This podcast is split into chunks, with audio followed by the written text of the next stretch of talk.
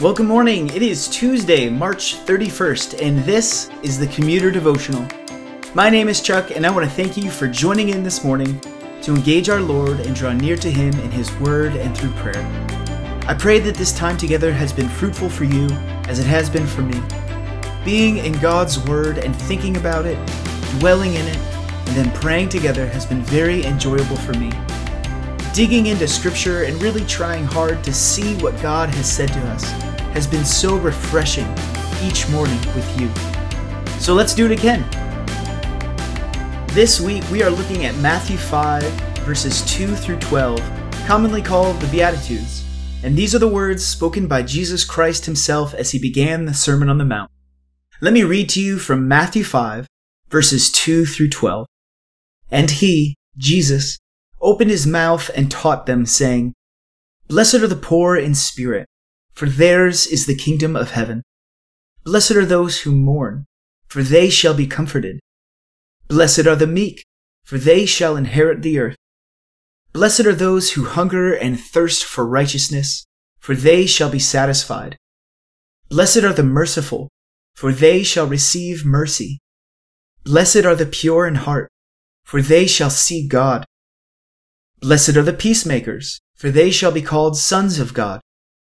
Blessed are those who are persecuted for righteousness' sake, for theirs is the kingdom of heaven. Blessed are you when others revile you and persecute you and utter all kinds of evil against you falsely on my account. Rejoice and be glad, for your reward is great in heaven. For so they persecuted the prophets who were before you.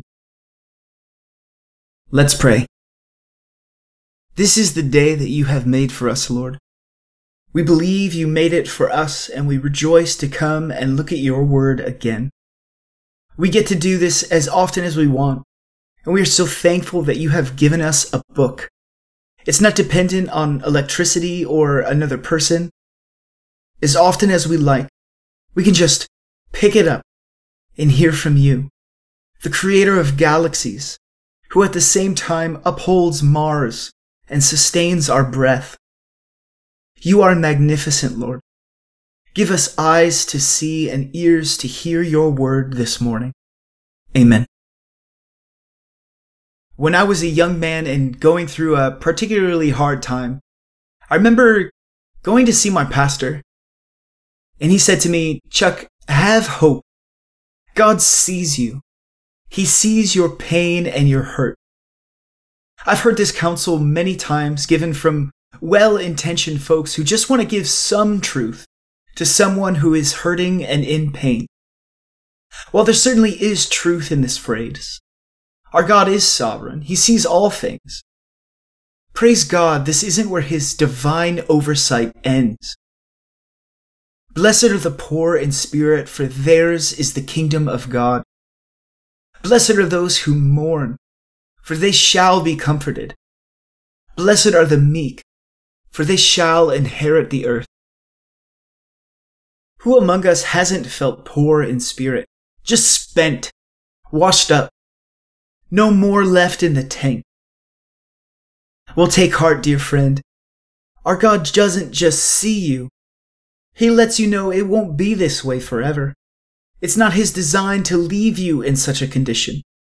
For the kingdom of heaven is at hand, and everlasting joy will be ours. Who among us hasn't mourned, cried over a lost loved one, despaired after losing our job? Our God doesn't just see you. Jesus himself promises comfort.